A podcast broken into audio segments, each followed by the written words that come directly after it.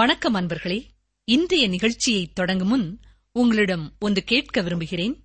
இந்த வாரத்தில் யாருக்காவது வேத ஆராய்ச்சி நிகழ்ச்சியை அறிமுகப்படுத்தியிருக்கிறீர்களா? இல்லையென்றால் இப்பொழுதே ஒருவரை உங்கள் மனதில் தீர்மானித்து இந்த வார இறுதிக்குள் அவர்களுக்கு இந்நிகழ்ச்சியை அறிமுகப்படுத்துங்கள். நிகழ்ச்சி நிரல் தேவையானால் தயங்காது எழுதுங்கள். உடனே உங்களுக்கு அனுப்பி வைக்கிறோம்.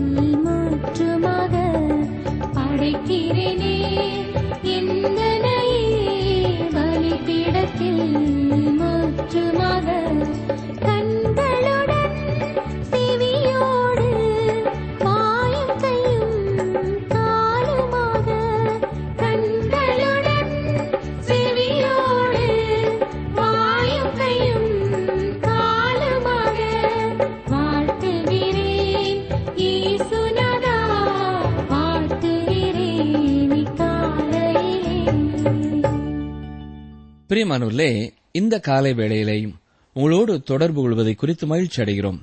கர்த்தர் தாமே இந்த நாளையும் உங்களுக்கு ஒரு ஆசீர்வாதமான நாளாய் தந்தருள்வாராக. கர்த்தருக்காக காத்திருக்கிற உங்களுக்கு அவரது கிருபை போதுமானதாயிருக்கும். இன்று நாம் தானியல் இரண்டாம் அதிகாரம் முதலாம் வசனம் முதல் பதிமூன்றாம் வசனம் வரை கற்றுக்கொள்ளப் போகிறோம்.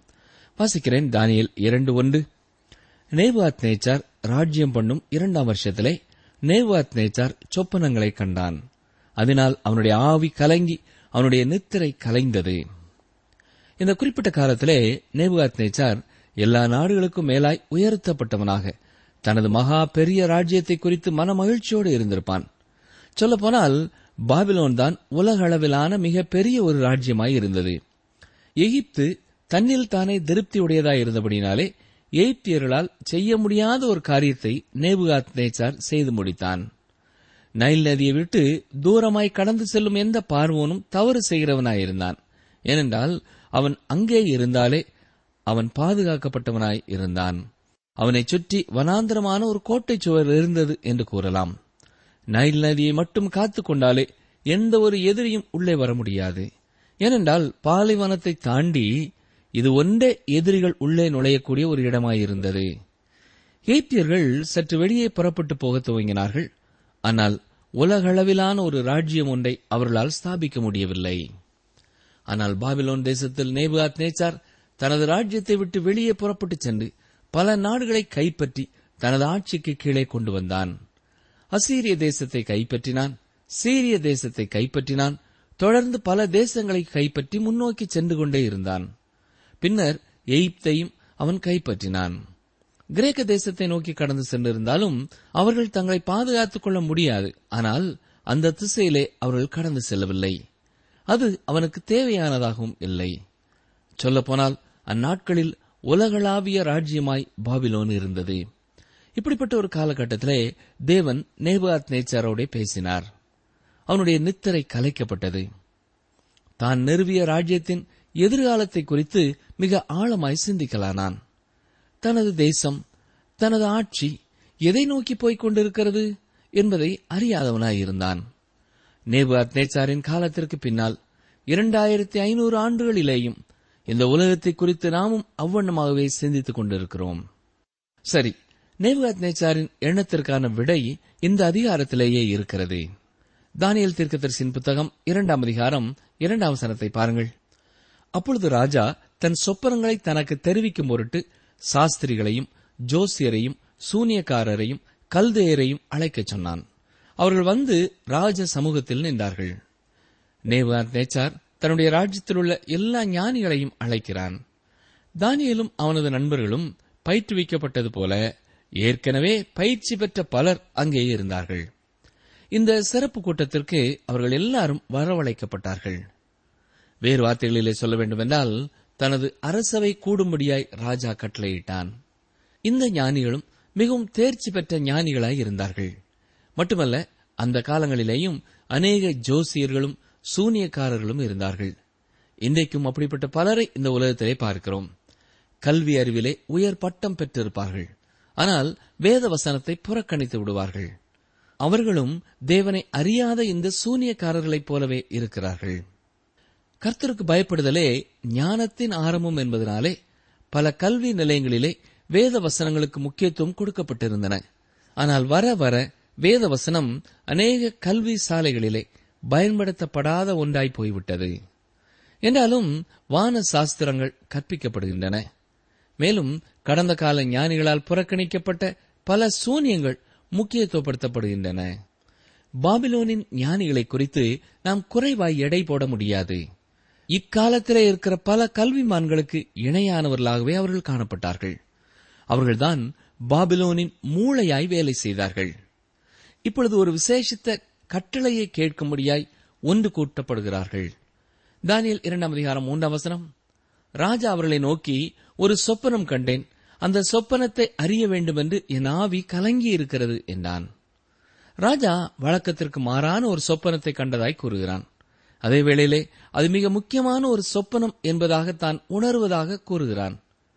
தேவன் மிக தெளிவாக அவனுக்கு காரியங்களை எடுத்துச் சொல்லியிருக்கிறார். ஆனால் அந்த மனிதன் வாழ்ந்த இருளான சூழ்நிலையிலே இந்த சொப்பனத்திலே ஏதோ முக்கியமான அர்த்தம் இருக்கிறது என்பதை மட்டும்தான் உணர்ந்தானே ஒழிய அந்த சொப்பனத்தின் அர்த்தத்தை அவனால் உணர்ந்து கொள்ள முடியவில்லை. தானியல் இரண்டாம் அதிகாரம் நான்காம் வசனம். அப்பொழுது கல்தேயர் ராஜாவை நோக்கி ராஜாவே நீர் என்றும் வாழ்க. சொப்பனத்தை உமது அடியாருக்கு சொல்லும். அப்பொழுது அதன் அர்த்தத்தை விடுவிப்போம் என்று சீரிய பாஷையிலே சொன்னார்கள். ராஜ சமூகத்திலே வந்த கல்தையர்கள் ராஜாதி ராஜாவே நீர் என்றும் வாழ்க என்று கூறினார்கள். இது உண்மைக்கு புறமானது என்பதை அவர்களும் அறிந்திருந்தார்கள்.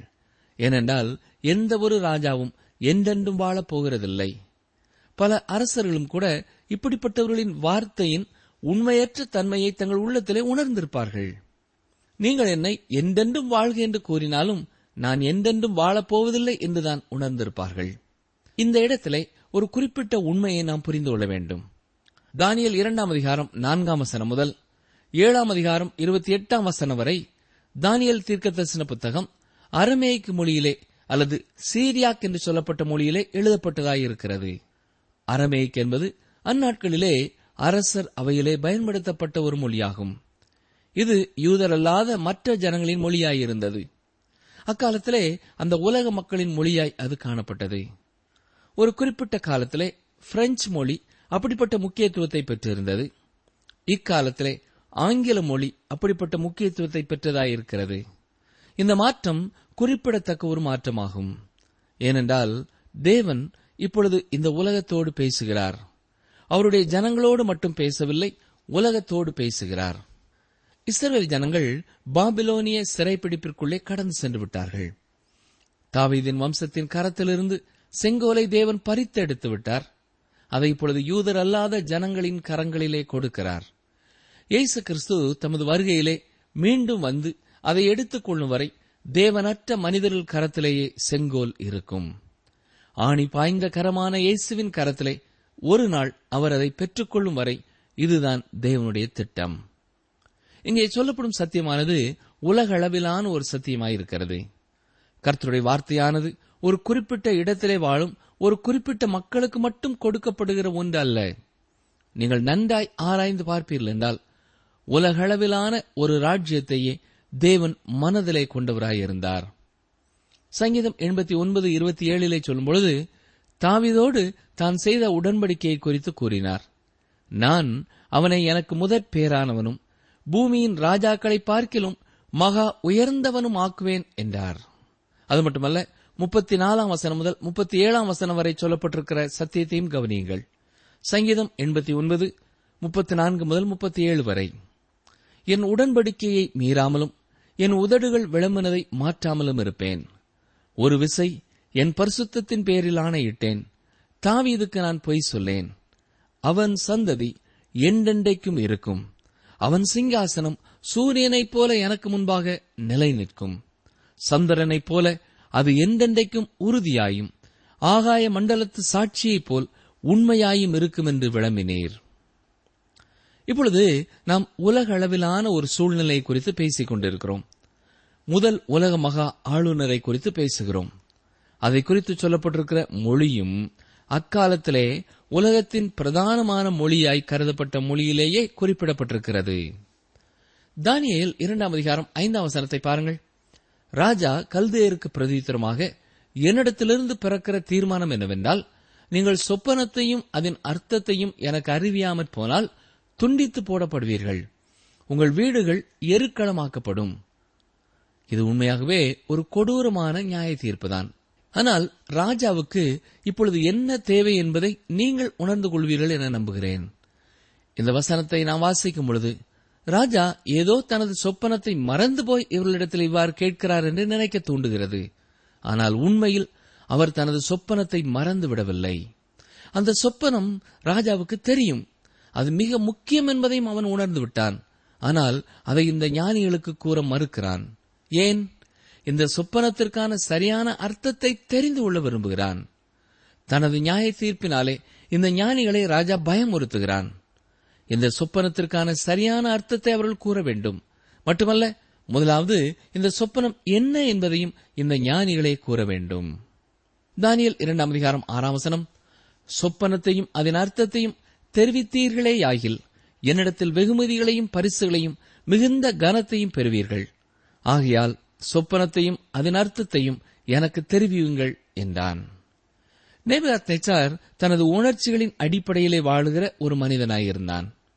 வேறு வார்த்தைகளிலே சொல்ல வேண்டுமென்றால் அவனது உணர்ச்சிகளினாலே ஆளப்பட்டவனாயிருந்தான். எனவேதான் சொப்பனத்திற்கு அர்த்தத்தை சொன்னால் உடனே அதற்கான வெகுமதிகளையும் பரிசுகளையும் கனத்தையும் பெறுவீர்கள் என்கிறான். வசனம் ஏழு அவர்கள் மறுபடியும் பிரதித்திரமாக ராஜா அடியாருக்கு சொப்பனத்தை சொல்வாராக அப்பொழுது அதன் அர்த்தத்தை விடுவிப்போம் என்றார்கள். பாபிலோன் தேசத்து ஞானிகள் தாங்கள் இருந்த ஆபத்தான ஒரு நிலைமையை பூரணமாய் உணர்ந்து கொண்டார்கள். எனவே மிக கவனமாக மீண்டும் அரசரிடத்திலே அவர் சொப்பனத்தை கூறினால் அதற்கான அர்த்தத்தை கூறுவோம் என்கிறார்கள். தானியல் இரண்டாம் அதிகாரம் எட்டாம் வசனம். அதற்கு ராஜா பிரதித்திரமாக என்னிடத்திலிருந்து தீர்மானம் பிறந்தபடியினாலே நீங்கள் கால தாமதம் பண்ண பார்க்கிறீர்கள் என்று நிச்சயமாக எனக்கு தெரிய வருகிறது. ராஜா என்ன சொல்லுகிறார்? நான் மிக தீர்க்கமாய் இருப்பதைக் கண்டு பயந்து இன்னமும் சற்று காலதாமதம் பண்ணுவதற்காக பார்க்கிறீர்கள் என்கிறான். வசனம் ஒன்பது பாருங்கள். காலம் மாறும் என்று நீங்கள் எனக்கு முன்பாக பொய்யும் புரட்டுமான விசேஷத்தை சொல்லும்படி எத்தனை பண்ணி இருக்கிறீர்கள் நீங்கள் சொப்பனத்தை எனக்கு தெரிவிக்காமல் போனால் உங்கள் எல்லாருக்கும் இந்த ஒரே தீர்ப்பு பிறந்திருக்கிறது. ஆகையால் சொப்பனத்தை எனக்கு சொல்லுங்கள். அப்பொழுது அதன் அர்த்தத்தையும் உங்களால் காண்பிக்க கூடும் என்று அறிந்து கொள்வேன் என்றான்.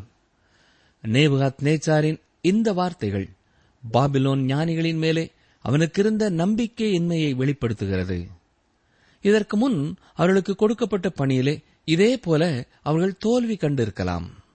இந்த ஞானிகள் தன்னை ஏமாற்றிக் கொண்டே இருக்கிறார்கள் என்று எண்ணி உண்மையான ஒரு பரீட்சை வைக்கிறான். ரேவா நேச்சாரின் எண்ணம் ஒரு வகையிலே சரியானதாயிருக்கிறது. அவர்களால் சொப்பனத்தை கூற முடியும் என்றால் அதற்கான அர்த்தத்தையும் கூற முடியும் என்று நம்பலாம் என்று எண்ணுகிறான். அவர்களால் சொப்பனத்தை கூற முடியவில்லை என்றால் நிச்சயமாக அதற்கான அர்த்தத்தை அவர்கள் கூறினாலும் அதுவும் நம்பத்தக்க ஒன்றாய் இருக்க முடியாது என்பது அவனுடைய எண்ணம். தானியல் இரண்டாம் அதிகாரம் பத்தாம் வசனம். கல்தேயர் ராஜ சமூகத்தில் பிரதித்திரமாக ராஜா கேட்கும் காரியத்தை அறிவிக்கத்தக்க மனுஷன். பூமியில் ஒருவனும் இல்லை. ஆகையால் மகத்துவமும் வல்லமையுமான எந்த ராஜாவும் இப்படிப்பட்ட காரியத்தை ஒரு சாஸ்திரியனிடத்திலாவது ஜோசியனிடத்திலாவது கல்தையனிடத்திலாவது கேட்டதில்லை. இப்பொழுது இந்த ஞானிகள் கூறும் வார்த்தைகள் மிக மிக உண்மையானவை. எந்த ஒரு மனிதனும் ஒரு சொப்பனத்தை கொடுக்க முடியாது. தேவனே அதை அவனுக்கு கொடுக்க முடியும். சொல்லப்போனால் இங்கே அவர்கள் தங்கள் ஜீவனை காத்துக் கொள்வதற்காக மன்றாடி கொண்டிருக்கிறார்கள். ராஜா கேட்பது நியாயமான ஒரு கேள்வி அல்ல என்கிறார்கள். இயற்கைக்கு அப்பாற்பட்ட ஒரு வல்லமையை விட்டுவிடுவோம் என்றால் ராஜாவின் கேள்விக்கு யாருமே பதில் கூற முடியாது. அவனுடைய எதிர்பார்ப்பு காரணமற்ற ஒரு எதிர்பார்ப்பாகும் அர்த்தமற்ற ஒரு எதிர்பார்ப்பாகும். என்றாலும் இந்த ஜோதிடரும் சாஸ்திரிகளும் சூனியக்காரரும் தங்கள் ஞானத்தை குறித்து அது மிக உயர்ந்தது என்று கூறிக்கொண்டிருந்தபடினாலே அதை செயலிலே காட்டும்படியாய் ராஜா இப்பொழுது கேட்கிறான். தானியல் இரண்டாம் அதிகாரம் பதினோராம் வசனம். ராஜா கேட்கிற காரியம் மிகவும் அருமையானது. மாம்சமாயிருக்கிறவர்களோட வாசம் பண்ணாத தேவர்களே ஒழிய ராஜ சமூகத்தில் அதை அறிவிக்கத்தக்கவர் ஒருவரும் இல்லை என்றார்கள். இங்கே அவர்கள் சொல்லுகிற காரியம் என்ன? பரலோகத்தோடு கூட தங்களுக்கு எந்தவிதமான தொடர்பும் உண்மையில் இல்லை என்பதை விவரிக்கிறார்கள்.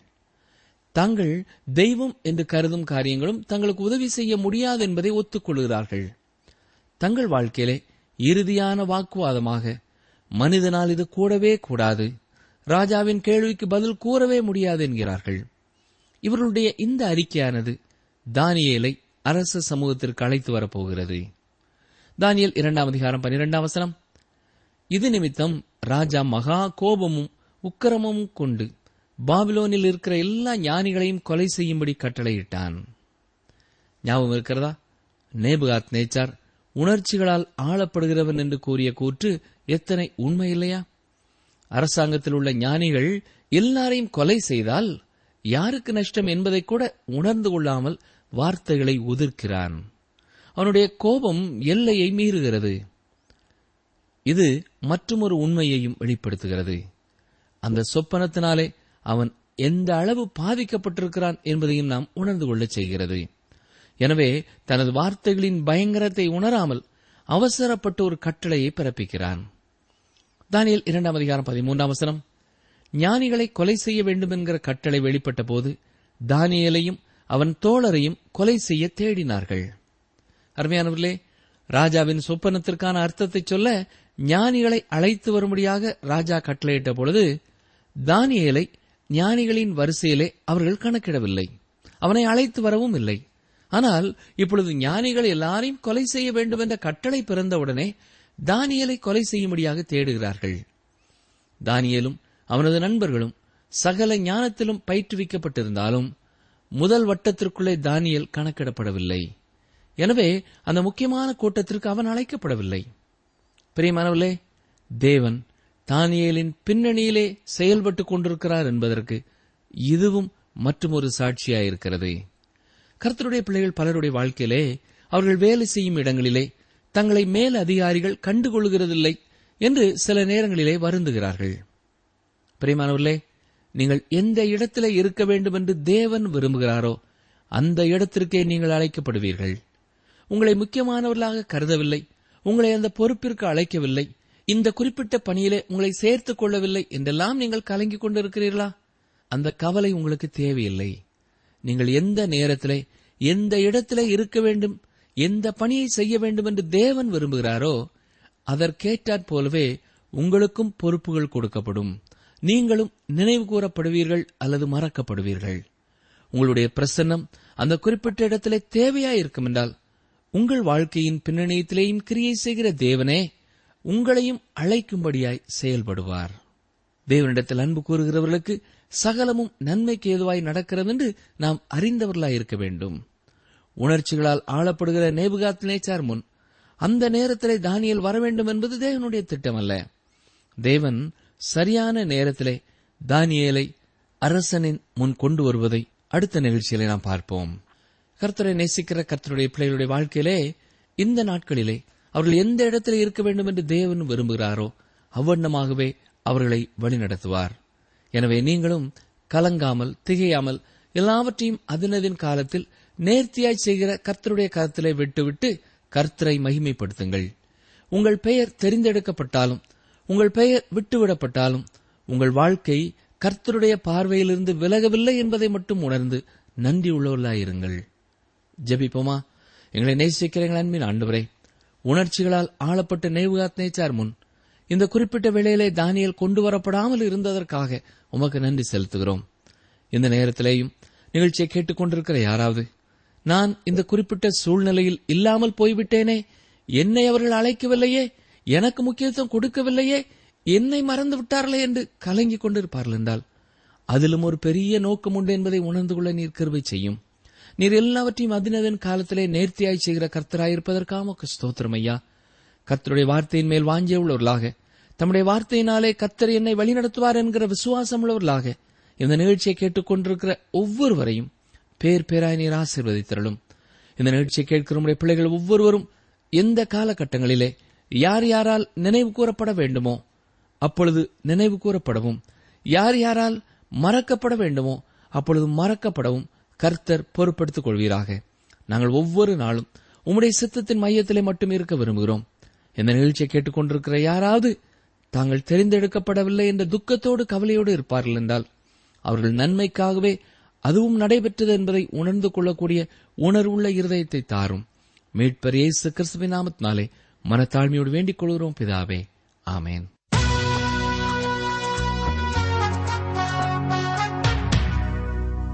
அன்பர்களே நம்முடைய தேவன் வானத்தையும் பூமியையும் படைத்த உன்னதமான தேவன் சகல அதிகாரமும் உடையவர்.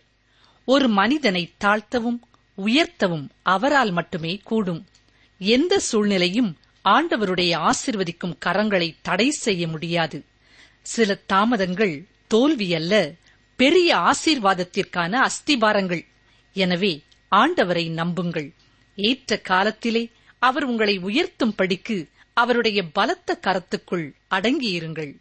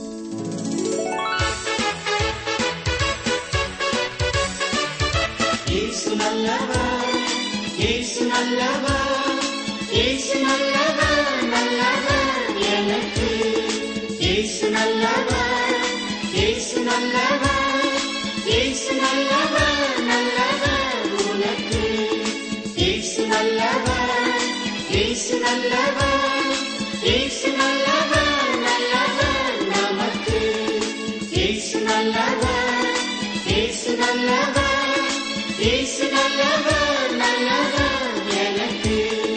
இயேசு நல்லவர் இயேசு நல்லவர் இயேசு நல்லவர் நல்லவர் உனக்கு. இயேசு நல்லவர் இயேசு நல்லவர் இயேசு நல்லவர் நல்லவர் நமக்கு நீங்கள் தொடர்பு கொள்ள வேண்டிய எமது முகவரி வேத ஆராய்ச்சி டி ஆர் தபால் பெட்டி எண் நூற்று முப்பத்தி நான்கு திருநெல்வேலி இரண்டு தமிழ்நாடு. எங்கள் தொலைபேசி எண் தொன்னூற்று நான்கு நாற்பத்தி இரண்டு இருபத்தி ஐந்து இருபத்தி ஆறு இருபத்தி ஏழு மற்றும் ஒரு தொலைபேசி எண் ஒன்பது ஐந்து எட்டு ஐந்து நான்கு ஆறு பூஜ்ஜியம் நான்கு ஆறு பூஜ்ஜியம். எங்கள் இமெயில் முகவரி Tamil DTP at radio eight eight two dot com